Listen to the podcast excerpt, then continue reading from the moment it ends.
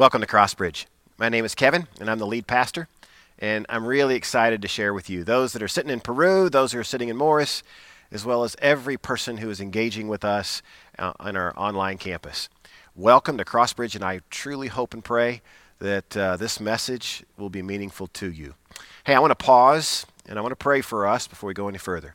Father, thank you so much for today and for the opportunity to hear from you. I pray that you would speak to each of us individually and that, Lord, we would hear from you. Help me as I do my best to communicate your message. And I pray, Lord, it wouldn't be about my words, it would be about you taking these words and connecting them to the hearts of the people. God, I give you thanks in Jesus' name. Amen. All right, so we're back in the story. We've, we've been here a while, as you know. If you've missed, you can go to crossbridge.church and you can get caught up. But if this is your first time here, it's okay. Uh, I'm just going to tell you a story from the Bible. Actually, we're still in the Old Testament. And then I'm going to talk to you about how I think it can connect with your life. And I trust that the Holy Spirit can take these words, and, and my hope is you feel like uh, these words are meant for you. And if that happens, don't discount it, but give God credit for, men. I think He knows where I am and he's speaking to me because he does it week in and week out here at Crossbridge. Hey, the children of Israel, they've been in Babylon for about 70 years. So we've had seven decades of uh, uh, clouds, I would say, but the sun is getting ready to break through. Um, they've got some good days ahead, and God is putting some things together in His upper story. And one of the things He's doing is He's working with the king that's in charge there right now. His name is Cyrus and, and he's really changing his heart to make it soft towards the Jewish people. In fact, what you see is he changes that king's heart in, in a way in which the king sends the Jewish people back home to rebuild the temple. And, and not only does he give them permission to do that, but he also says, I'm going to provide all the resources to get it done. Um, only God could do that kind of thing. Um, in, in fact, I think that's, that's really probably one of the cool parts about this story. God is working behind the scenes, and He's working through the people for Him to accomplish what He needs to accomplish in, in, the, in, in the people's hearts. So, why does God want to rebuild the temple? Does God really need a building to live in? Um, probably not physical building, right? And but I do think this. I think what he's doing here is he's taking this temple and the rebuilding of it and he's going to use it as an illustration to communicate uh, what he needs to to his people about the kind of relationship he wants with them. Let me explain that a little further. I, I think there's, in fact, two big things that I think are uh, happening in the midst of this temple rebuilding. The first one is this that God desires to be close to his people. Like, I think he wants to be close. In fact, the, the temple uh, was going to be located, this rebuilding of the temple, you think about it, the temple is located in uh, right in the middle of the most populated pocket of Jews. And, and God is not looking to dwell on some distant mountain, but right in the midst of the people. That God is moving into the neighborhood, and this speaks volumes about God desiring to be close to the people. And, and I believe the same today. God desires to be close to you and I and he wants a relationship with you and I. It, it, it, this week, um, I was on Facebook, and I noticed this probably happens to you once in a while too if you're on Facebook. Every once in a while, a picture will pop up, and it's a picture from uh, your history. And so there was a picture that popped up that was probably in the neighborhood of being about eight years old on, on my page. And I saw it pop up, and it was me and my daughter. And you're going to see it too. There, there, there's a picture, and she's kind of leaning in, and she's so little and I look so um, young and thinner, and but let's let's just ignore that. But she looks so little, and she's leaning in, and uh, in some ways, like I think she's still like eight years later, right? I, am guessing she was about nine in that picture, uh, eight or nine. She's 17 now, uh, gonna be 18 very soon, and and I thought. In some ways, like she is the same little girl, the same mannerisms, and the same, like I, and I've watched her go from this little girl to a little bit taller girl, but I've watched her grow into a young woman. And and here's kind of what's uh, interesting to me. Like back then, you know, I mean, she was my little girl, and she would lean in, and we've went through those teenage years, right? And trust me, like th- there was not always leaning in, like giving dad hugs, but to this day, I would say that my daughter still will lean in that very same way and give her dad a hug. And it still warms my heart just as much as when I look at that picture. You know, when I think about our relationship with God, uh, I, I want to picture it like that. In fact, I, I want to picture God more probably like my daughter, who is always leaning in. Um, God is always leaning in, desiring closeness in his relationship with us. I think many times that's hard for us to believe. It's hard for us to believe that when we have been less than faithful and when we've done things we shouldn't or we've done things that we know create distance from God, it's hard to believe that he still wants to put an arm around us, right? And uh, but he does. It's who he is, and it's been consistent. And he's communicating that in the rebuilding of this temple right amongst the people to say, I want to be with you, and I want to be close to you. The second thing that I think is being communicated in the midst of this rebuilding of the temple is, is God is bringing to the surface the problem of sin and the solution for it. Uh, what you may not know about the temple is, is that um, there was a separate room in there called the Holy of Holies. And not just anyone could walk into the Holy of Holies. In fact, only the priest could, and I believe it was like one time a year.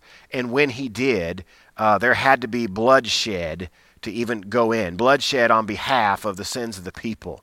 I think um, even even knowing that, like there had to be this fear and awe, this holy of holies, like this is where God is, and even to enter like is dangerous, right? There's there's this picture that I think would have been spoken very largely to the people that would have said sin is a big deal. And sin is such a big deal because it is what stands between us and our relationship with God. And I think God was also painting a picture that would be fully revealed in the New Testament that blood would need to be shed to be in relationship with Him. And, uh, and again, that will come to full, full realization as, as we move into the New Testament very soon. Sin is a real issue, and uh, that real issue God came to deal with. Now, let's talk about the project. Um, imagine how big a project this would have been.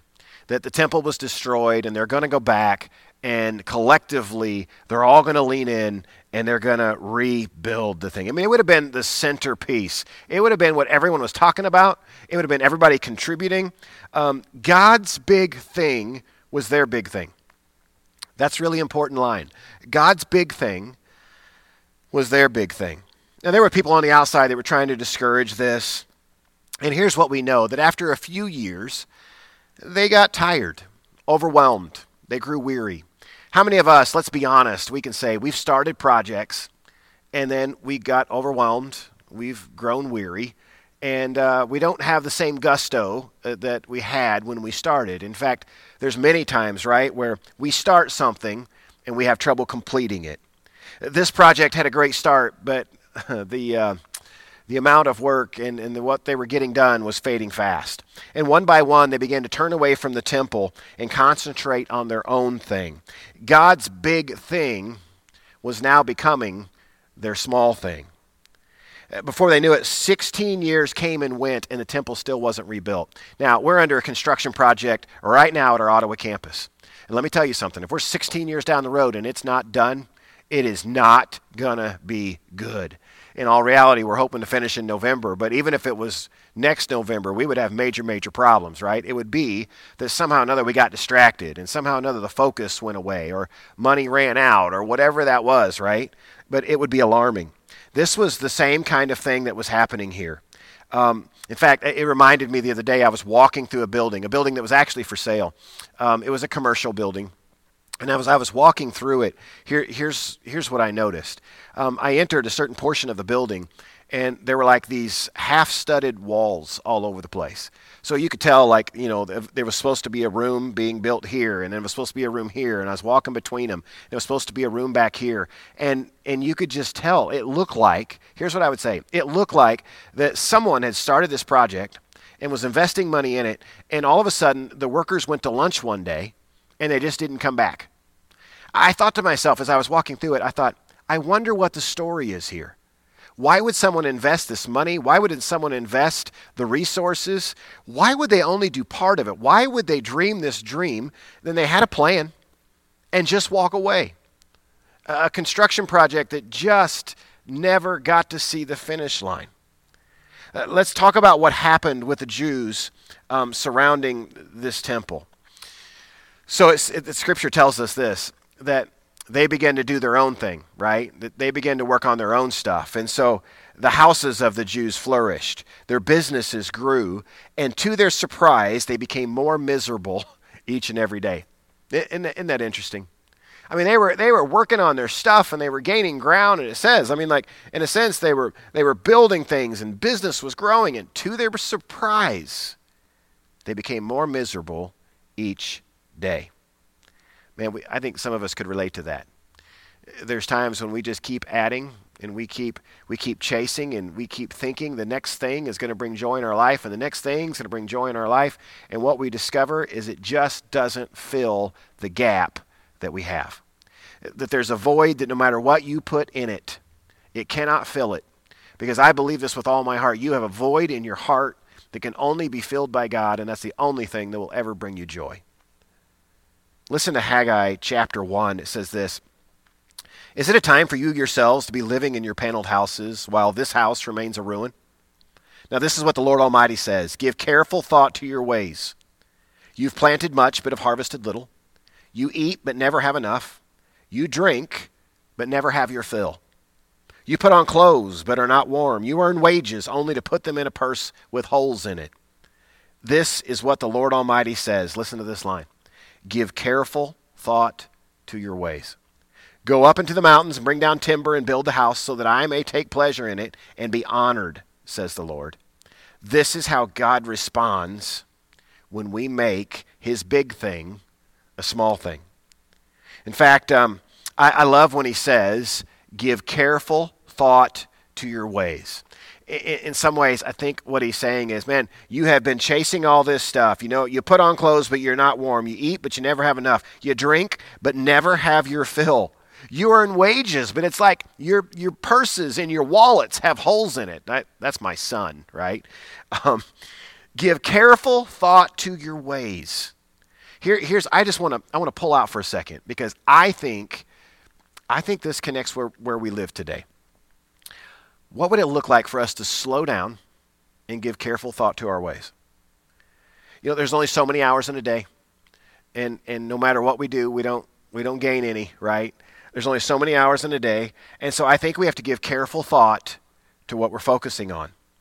Uh, I had a friend the other day who said to me, we were talking about, you know, NFL's getting ready to start, right? For all you Bears fans and all you Packers fans and you know, we still got like Pastor John, who's a Chiefs fan. We got a few others sprinkled around. But but here here's what I know: like Sundays are getting ready to get fun for many of you, right? Um, and one of the things that many football fans love is a thing called fantasy football. Now, for some of you, I don't need to explain that. For others, you get points according to how your people do. You know, it's it's quite interesting. Um, but I was talking to someone the other day who said, "Man, I love fantasy football." And and what I said to them is this, and this is no guilt on anybody who does fantasy football. This is my story, right? My story is this. I used to do fantasy football, and I, I have a personality that um, it's just hard for me to do things like partially.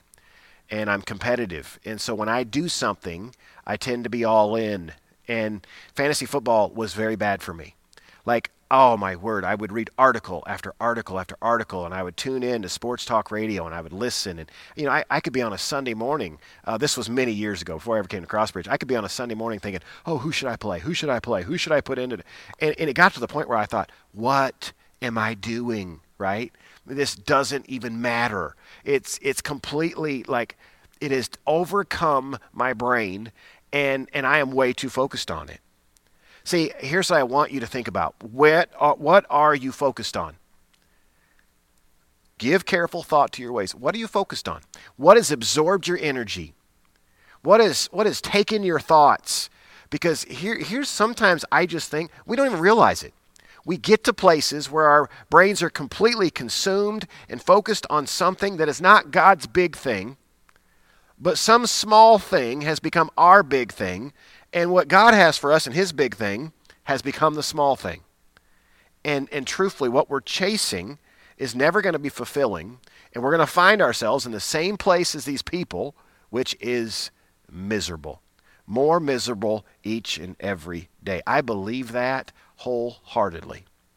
So I think what we've got to do is we've got to evaluate our priorities. Where are you on your spiritual journey? That you may say, "Oh, that's a hard question, Kevin." Where are you? I just want you to think about it for a second. Where would you say you're at on a spiritual journey? 1 through 10. Well, um, 8, 9, and 10 being like, man, I am like on fire for Jesus, and 1 being like, I am cold as a piece of ice, right? And I am far from Jesus. Some of you are like, I'm negative 2. You know, whatever that is, though, here's what I tell you. Don't, I, I'm not discouraged at whatever number you are.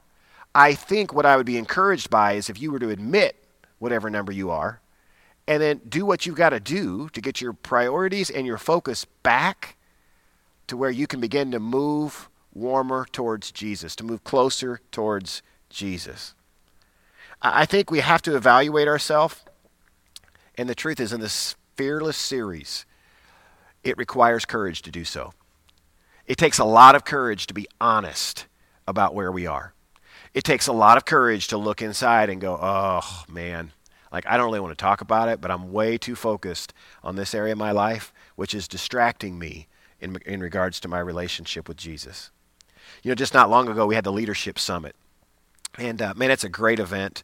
And my heart's desire is to be a better leader. Um, a, a, better leader, so I motivate leaders around me, and, and I continue to be um, all that God has called me to be, so I can have the greatest impact I can have on His kingdom. And so one of the exercises we did as a staff was after the leadership summit is we were supposed to go and, and write down our three things. Three things that we would take away from the leadership summit that meant the most to us. And, uh, and, and the truth is, I didn't just sit down and do that in 10 minutes. In fact, I have revisited it multiple times and uh, really trying to zero in on what are the three. Here, here's what I know about my life. I mean, if I picked out 10, I'm not going to accomplish 10 things. But if I pick out three and I'll keep those on my desk, there's a good chance I'm going to move forward because I stay focused on them. I can see it. It's in front of me. And if I want to make forward movement, I, in fact, I'm not going to tell you which one, but one of, my, one of my things that I put down, I was very hesitant to put it down. Because even I knew, I thought, man, the, the staff is going to see this because it's a, it's a public document that we're sharing. And I thought, do I really want people to know I'm working on this one? Because if they know I'm working on this one, I have accountability on it, right? And, um, and that means I have to do something about it. See, I, I think for some of us, we've got to like we've got to push through the fear of saying, "Hey, I, I'm I'm going to risk and say this is a place that needs change in my life, and God, I need you to help me move forward." Is God's big thing your big thing? When God's thing becomes the small thing, we're off track we are not headed in the right direction. See, um, you too, you were set free. Um, think about these folks. They've, they've put Babylon in the rear view mirror. They've left Babylon, they've come back, and they were so excited in the beginning, and then they've just gotten off focus. My guess is for many of you, there were a time when you could recall so easily what your Babylon was and the fact that you'd left it and you were so excited about the, what, the, what the future was for you. And yet, for many of us, it doesn't take long. In fact, there's times where we drift and we don't even know it, and we wake up one morning and we say, How did I get here? How, how did I drift so far and move from where I started? Our relationship with God is, um, it, it's, it should be our big thing. And, and God is asking us to consider our ways. In fact, I love what it says um, in that same passage I just read you, verse 8 Go up into the mountains and bring down the timber and build the house. The, I feel like what God is saying is, hey, I, I need you. You know, we, we started with this idea, right, of give careful thought to your ways. Like, man, think about this and, you know, figure out where you are and be honest about, you know, your current situation. But then I, I love how it moves from it's got to move from your head to your feet. It's got to move from thinking about it to action. And, and I just I just think, you know, when I when I read that, I'm like, man, that sounds like work, right? Go up into the mountains and bring down the timber and build the house. I felt like it's, it's God's way of saying, hey, you could think about it all day. You can sit and ponder and you can sit and reflect and you can go sit under a tree, but there's got to come a point where you move your feet. You move your feet and you go up the mountain and you bring back the timber and you get back to my work. I think that's the challenge for us. The challenge is to recognize how much God is leaning in and how committed He is to us and what He's done for us and what He's set us free from and what He has set us free for. And that we would evaluate our lives and say, it is time to get after it. It is time to go up the mountain and to get the timber and get back to business, making God's big thing my big thing. You know, I think it's really easy to, um, to be hard on ourselves. And, and here's what I'm guessing God's not being hard on you. In fact, what He's doing is He's reminding you and He's calling you to get back where you first started, zeroed in on what matters most His relationship with you. There was a C.S. Lewis quote that I thought was really good, and it says this Put first things first, and we get second things thrown in. Put second things first, and we lose both first and second things. What we're going to do is um, in, in all of our um, services, uh, Peru, Morris, online, we're going to celebrate communion together. And as we come to the communion table, I think it's the right place for us to reflect. I think it's the, the right place for us to carefully consider our ways. I think it's the right place to think about God's investment in us and to think about his heart and what was invested in us and then ask ourselves, Am I invested back into him? May we give careful thought to our ways as we come before him. In 1 Corinthians, the writer Paul, he says this. He's challenging the believers to think before they eat and drink, to evaluate their hearts and make sure that this taking of the elements is not rote, but it's real. Listen to 1 Corinthians chapter 11. So then, whoever eats the bread and drinks the cup of the Lord in an unworthy manner will be guilty of sinning against the body and the blood of the Lord. Everyone ought to examine themselves before they eat of the bread and drink from the cup. I think as we examine ourselves today, it would be this Father, I want your big thing to be my big thing. I want your upper story plan for me to be revealed in my lower story. I want to be aligned with you. In fact, one of the things, um, the, a prayer that came to mind for me as I was wrapping up this this sermon and I was finishing it up, and I don't I don't think it was accident. I, I think it was the Lord, and I, and I think He spoke clearly. Is this verse came to mind? Psalm 139. Some of you might be familiar with it. Others you may have never heard it. But here's what I thought we might do as, as this comes to a close today. I, I want you to, to bow your heads with me, and I'm going to read you this scripture. And I'm going to read it very slowly because I want you to make it your prayer. I think it's a very genuine kind of prayer and a great prayer to pray before we come around the table together. So, are you ready? Bow your heads. Search me, O God, and know my heart. Know our hearts, God. Test us and know our anxious thoughts. Know what we're worried about. Know our cares. See if there's any offensive way in me. God, you are free to point out any point of sin. You are free to point out what is, um, what is a small thing that has taken away my focus and lead me in the way everlasting. God, lead me towards you. Lead me towards having an incredible relationship with you. Help me to get back there. Father, I thank you for who you are and for the way that you love me and you love every person who is worshiping with me right now. God, search our hearts. Help us give careful thought to where we are. And Lord, I trust this that if our desire is to move closer to you, you have always desired to be in close proximity to us. And that God, if we have sin that stands in the way, Lord, you've made a way for that sin to be covered through your Son. Lord, we love you today, and we are so thankful for the blood that was shed and the body that was broken that we could have close, personal relationship with you. We ask all of these things in Jesus' name. Amen.